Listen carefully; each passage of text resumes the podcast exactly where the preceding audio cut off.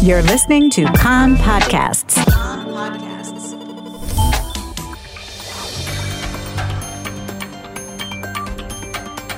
You are listening to the English language news of Kan, the Israeli Public Broadcasting Corporation.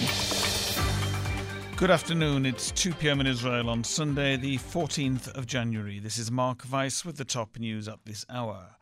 Terrorists opened fire at soldiers in Gush Etzion a short while ago. One of the terrorists was shot and killed, the other was arrested. Two anti tank rockets hit a building in the village of Yuval in the Upper Galilee this afternoon. Three civilians were injured. The IDF returned fire. This marked the first time Yuval had been targeted during this war. IDF troops killed four terrorists last night in the Mount Dov area. The terrorists were killed after crossing into Israeli territory from Lebanon. Today marks the 100th day of the war that began with Hamas's October the 7th massacre in southern Israel, as well as the 100th day that more than 100 Israeli kidnapped civilians have spent in Hamas captivity. Yesterday evening, tens of thousands of Israelis joined the hostages' family in Tel Aviv for a rally that ran through the night. Israeli companies, academic institutions, and large parts of the educational system observed a 100 minute strike today in solidarity with the effort to secure the hostages' release from captivity.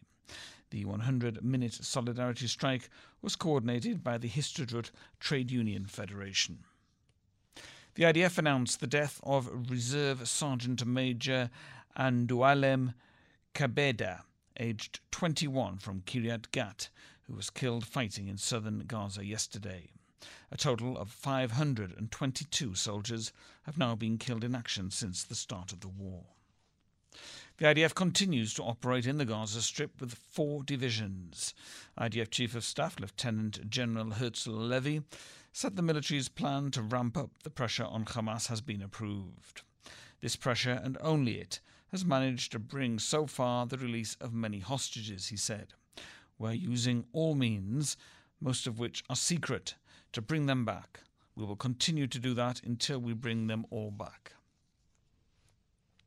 Troops from the Givati Brigade killed nine terrorists in the Khan Yunis area in the past number of days. The troops also found and destroyed several rocket launching pads. Prime Minister Netanyahu said in a public statement last night we are on the way to victory, and we will not stop until we achieve victory. I know there are those who question that. I am not one of them. We will continue together till the end. The Cabinet is expected to vote today on a motion to reapprove the 2024 state budget. Finance Minister Bezalel Smotrich spoke with the ministers who were opposed to the revised budget and described the budget to them as good and said it was essential for prosecuting the war until victory. The Israel security agency Shin Bet has warned that a government cut in funding to the Arab sector would be a strategic threat to, the con- to security. In a letter, the security agency said there could be a risk of Arab citizens aligning with terror groups if economically hurt. The Shin Bet also warned that handing out weapons to security details in the Jewish sector has increased the insecurity felt by Israeli Arabs, and this has already been on the rise since the establishment of the far right coalition government. Defence Minister Yoav Gallant stormed out of a meeting of the Security Cabinet on Saturday night after a dispute erupted concerning the participation of aides.